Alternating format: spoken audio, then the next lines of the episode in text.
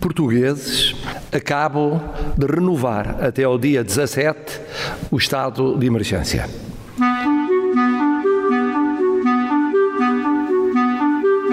Calma, amigos. Vai ficar tudo bem. Vai ficar tudo bem. Vai ficar tudo bem. Vai ficar tudo bem. Vamos, amigas, vamos todos ficar bem. Vamos. Vai ficar tudo bem. Yo, yo, vai ficar tudo bem, yo. E em casa?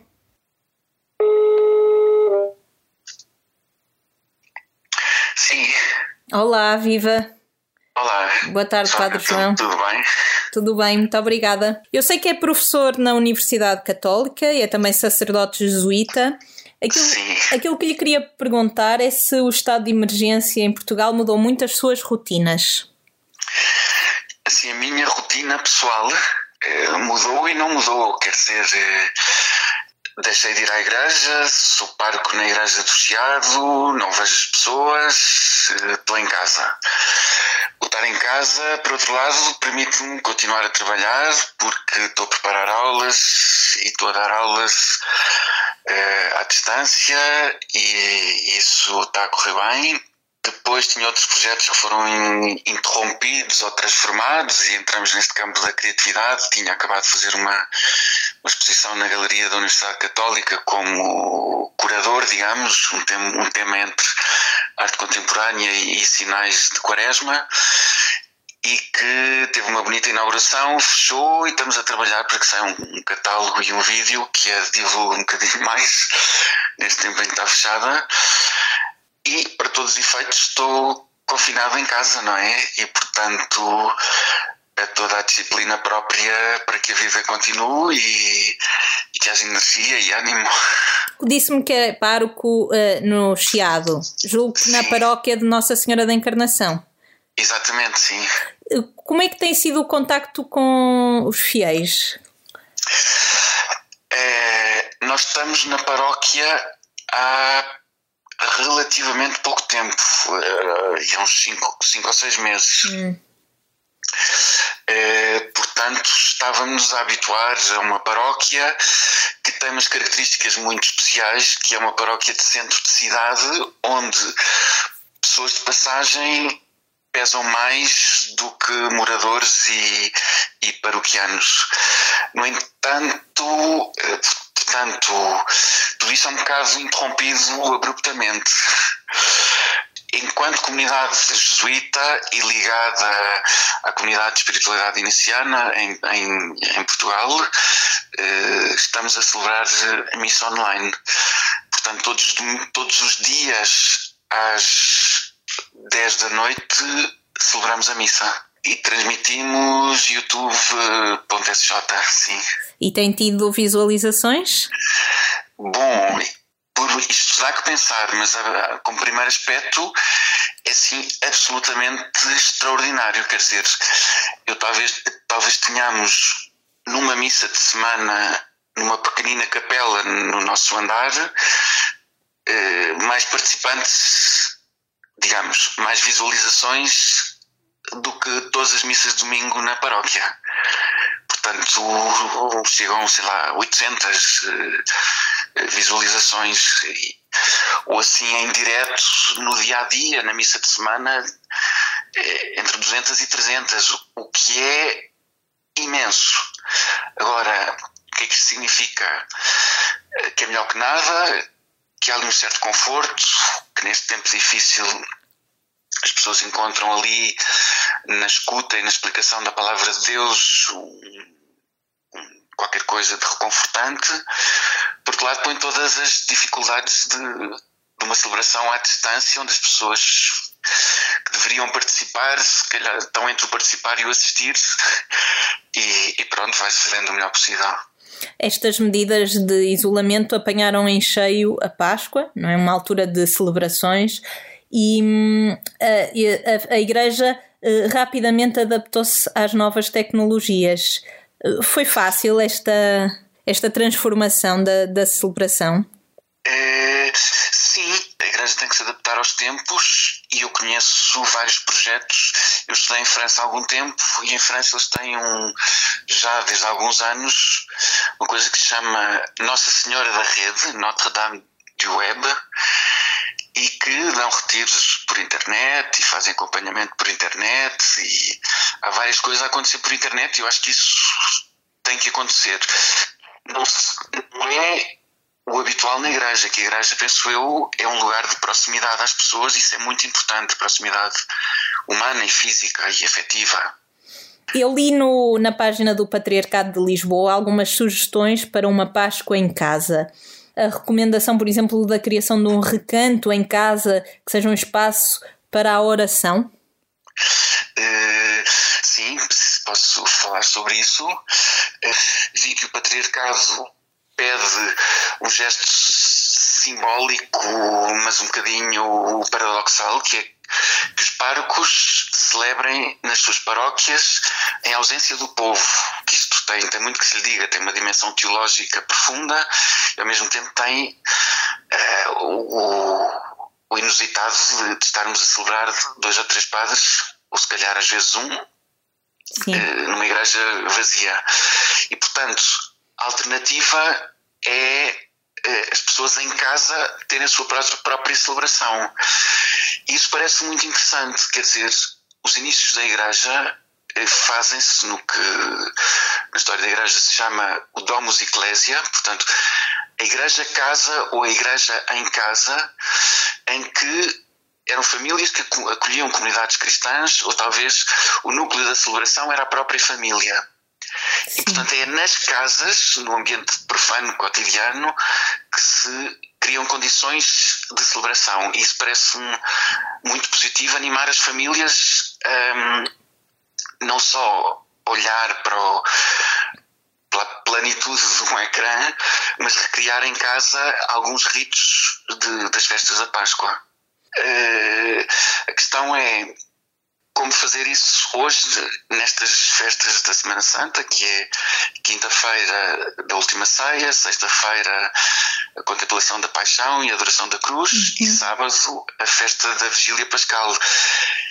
E há aqui várias dificuldades. A primeira é que a comunidade reunida na igreja tem um valor sacramental, é como se, se fosse uh, a própria igreja tornada visível. Isso tem que acontecer, mas em casa. Portanto, a igreja passou a ser a comunidade reunida em casa e continua a ter valor de igreja. Por outro lado, esta reunião é mediada por símbolos sensíveis e temos que ver como é que se uh, refazem esses símbolos sensíveis. Por exemplo, uh, os grandes símbolos da Páscoa, o ritual da Páscoa, começa com o rito da luz. Ora, o rito da luz visto pela televisão é, é um padre pequenino a acender uma vela pequenina, quando tudo aquilo presencialmente tem cheiro, calor, emoção. Eh, se calhar isso tem que ser substituído para que as próprias famílias acendam uma vela na sua casa, com um gesto um bocadinho solene, uma vela cuidada, arranjada, colocada. É, Exato. E... Eu, eu, aquilo que eu li na página do Patriarcado é que o espaço da casa devia ter não só a Bíblia, como um crucifixo, uma vela e, de preferência uma toalha branca.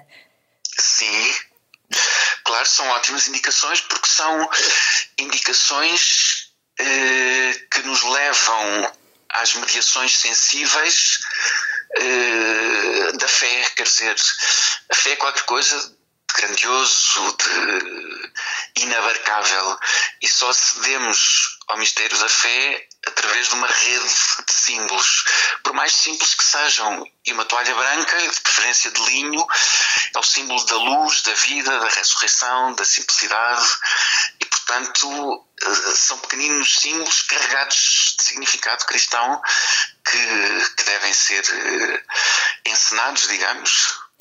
Uh Parece-lhe que, que a fé pode sair reforçada depois deste tempo de, alguma, de algum sacrifício, de alguma provação para quem acredita e neste momento não pode uh, dirigir-se a uma igreja? Parece-lhe que a fé dentro das famílias poderá sair uh, mais forte? Eu penso que pode. Pode. Talvez assim uma razão de fundo é que Deus está sempre presente em todas as situações da nossa vida e está particularmente presente situações mais difíceis. E, portanto, se vivemos uma situação mais difícil, ele está mais presente e toca-nos descobrir essa presença. E, portanto, isto quase deduz-se biblicamente, deduz-se, enfim, uh, teologicamente, mas é ao mesmo tempo muito próximo e muito sensível, uma verdade muito, muito forte. E, portanto, depende da atitude uh, que as famílias possam ter para ou desleixar e esquecer e deixar passar, que eu acho que não é o caso. Eu acho que as pessoas em dificuldade vão querer celebrar particularmente estas festas da Páscoa, eh, ou sair eh, reforçados eh, por viver a morte e a ressurreição de Jesus num momento em que sentimos tanto uh, nosso, o nosso limiar com a morte, digamos. Uh, celebrar uh, o sentido profundo da vida cristã e mais universalmente o sentido da vida, que é a vitória do amor sobre a morte no momento em que nos sentimos ameaçados. Portanto, isto pode ter uma força muito grande. Pode-se fazer uma pergunta que é, num tempo de transição, eh, que nos sentimos fragilizados, estávamos habituados e ajudados a celebrar isto em família, em, em comunidade alargada na igreja, vai ser talvez mais difícil de o recriar em casa. E, portanto, existe essa dificuldade, existe esse desafio, e eu acho que é vencendo a dificuldade que se descobre o, a mais-valia que ela é portadora. Esta pandemia já fez centenas de vítimas mortais em Portugal. Os funerais deixaram também de ser um momento de união entre família e amigos para passarem a ser momentos de profunda solidão. O que é que a Igreja, num momento desses, o que é que a, eh, o que é que a Igreja pode dizer a essas famílias?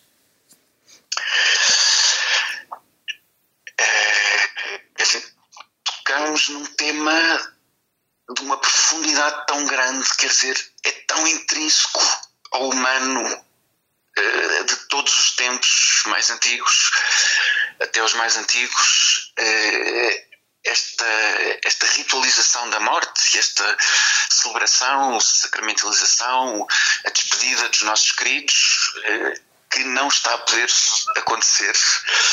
Portanto, por um lado, a Igreja, enfim, eh, acolhe as indicativas saúde, dos responsáveis pela saúde e pela política que, que nos é proposta, imposta, e portanto acho que há, tem que haver um, um grande respeito por isso, porque é para bem de todos e é uma dor que cada um sofre, mas pensando num bem maior. E por outro lado, no particular, às próprias famílias, eh, deve ser duríssimo e, portanto, eu acho que nos devemos pôr eh, com uma compreensão profunda pelas pessoas que, para além de perderem um, um ente querido, não se podem despedir nem ritualizar essa despedida.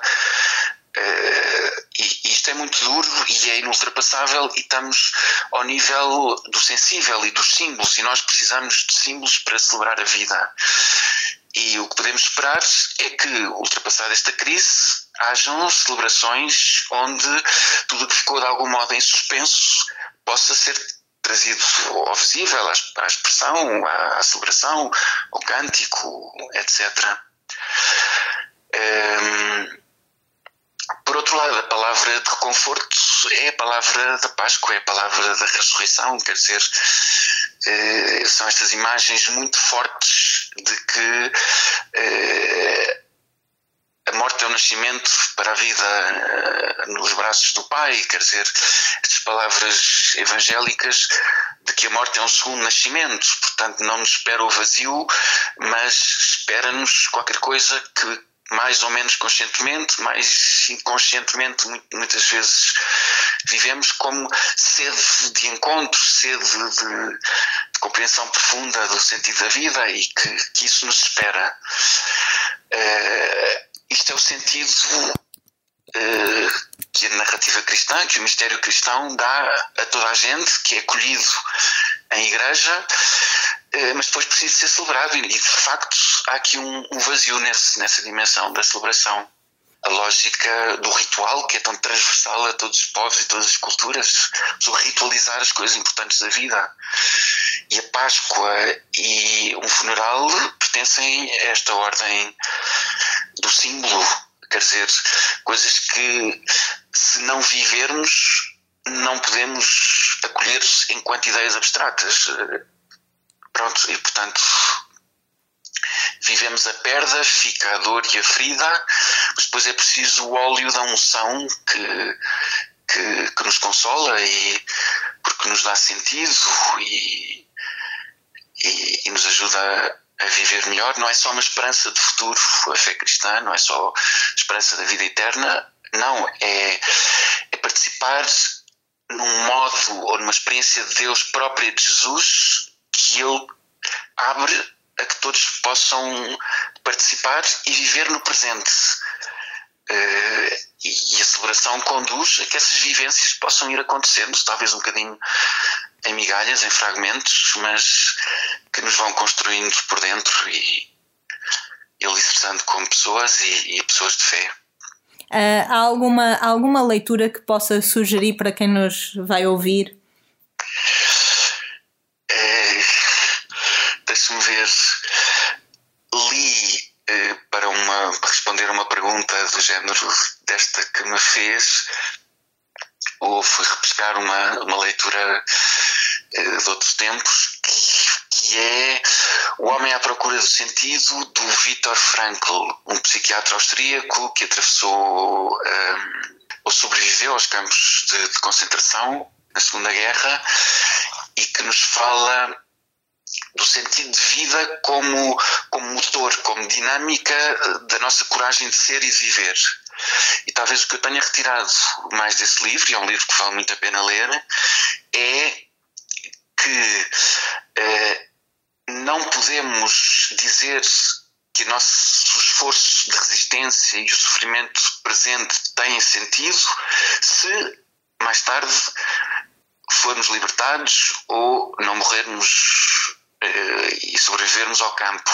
Ele inverte este raciocínio que põe o sentido uhum. num depois para colocar o sentido num presente, que é uh, se não damos sentido ao que estamos a passar, então será muito mais difícil dar sentido às coisas que possamos vir a fazer depois.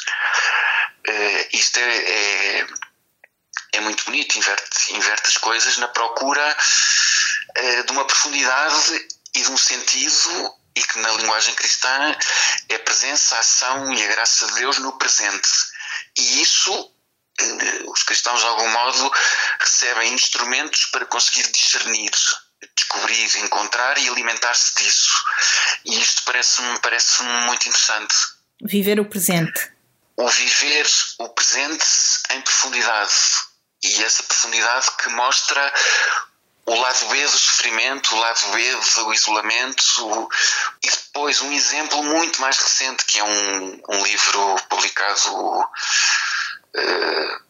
há, há, muito menos tempo, que são uh, as cartas e os diários da Eti Elisum, que é uma, uma leiga, uh, não crente, mas uma mística do século XX, talvez dos diários mais bonitos do, do século XX, eh, da transformação interior de uma pessoa eh, nas condições assim mais, mais duras e mais atrozes eh, que, da sua vivência dos campos de concentração, vai descobrindo uma profundidade da vida e vai dando valor a pequeninas coisas cheias de sentido num contexto de sem sentido, de vazio e de absurdo.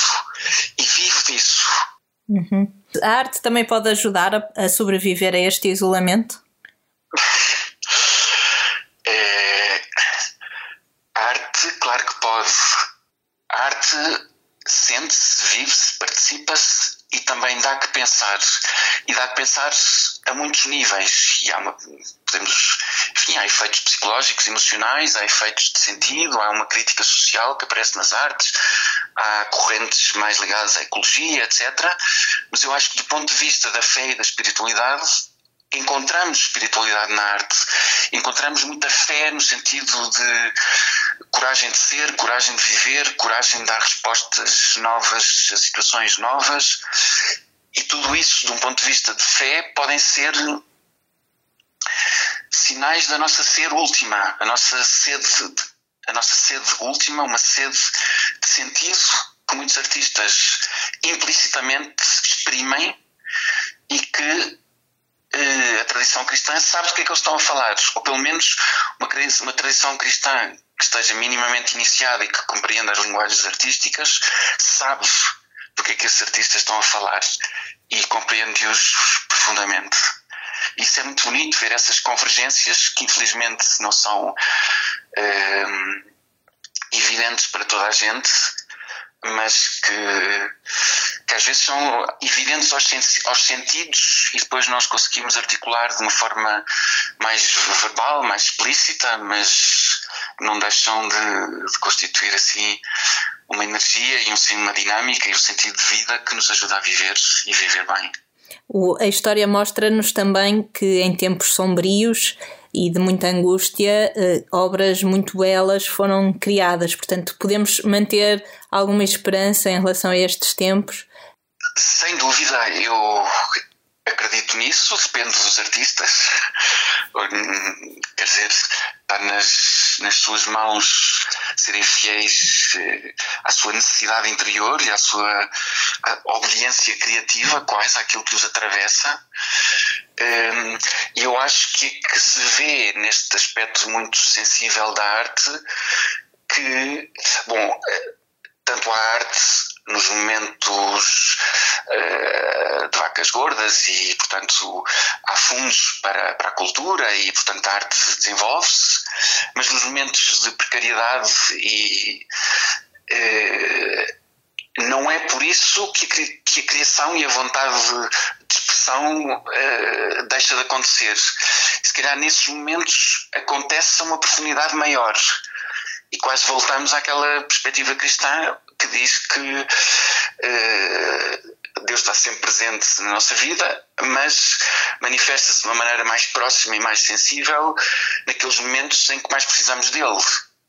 E, e, e se calhar, se também estou a falar para não crentes, temos que redefinir uh, de algum modo as ideias de Deus que temos para poder acolher este tipo de, de, de afirmações mas pronto, mas esta, esta presença e ação providente e criadora nos momentos de sofrimento e de dificuldade é qualquer coisa muito familiar aos cristãos e que é sem dúvida uma coisa que, que acontece eh, com os artistas também. É, é, São Tomás de Aquino dizia que, que, corremos mais facilmente quando nos sentimos apertados, quer dizer, encontramos soluções quando quanto mais eh, confinados pela realidade estamos. Porque ficamos confinados ao, mer ao menos mas nesse quase nada está o quase tudo da nossa sede de nos transcendermos. E portanto está tudo lá. E se calhar com menos distrações está mais acessível uh, à nossa percepção e à, à nossa atenção Padre João, qual é a primeira coisa que vai fazer quando isto passar?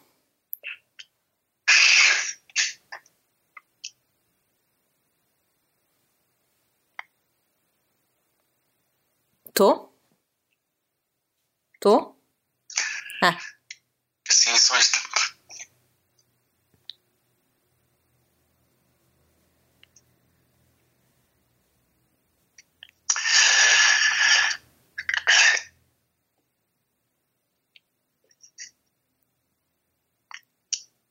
Joana. Sim.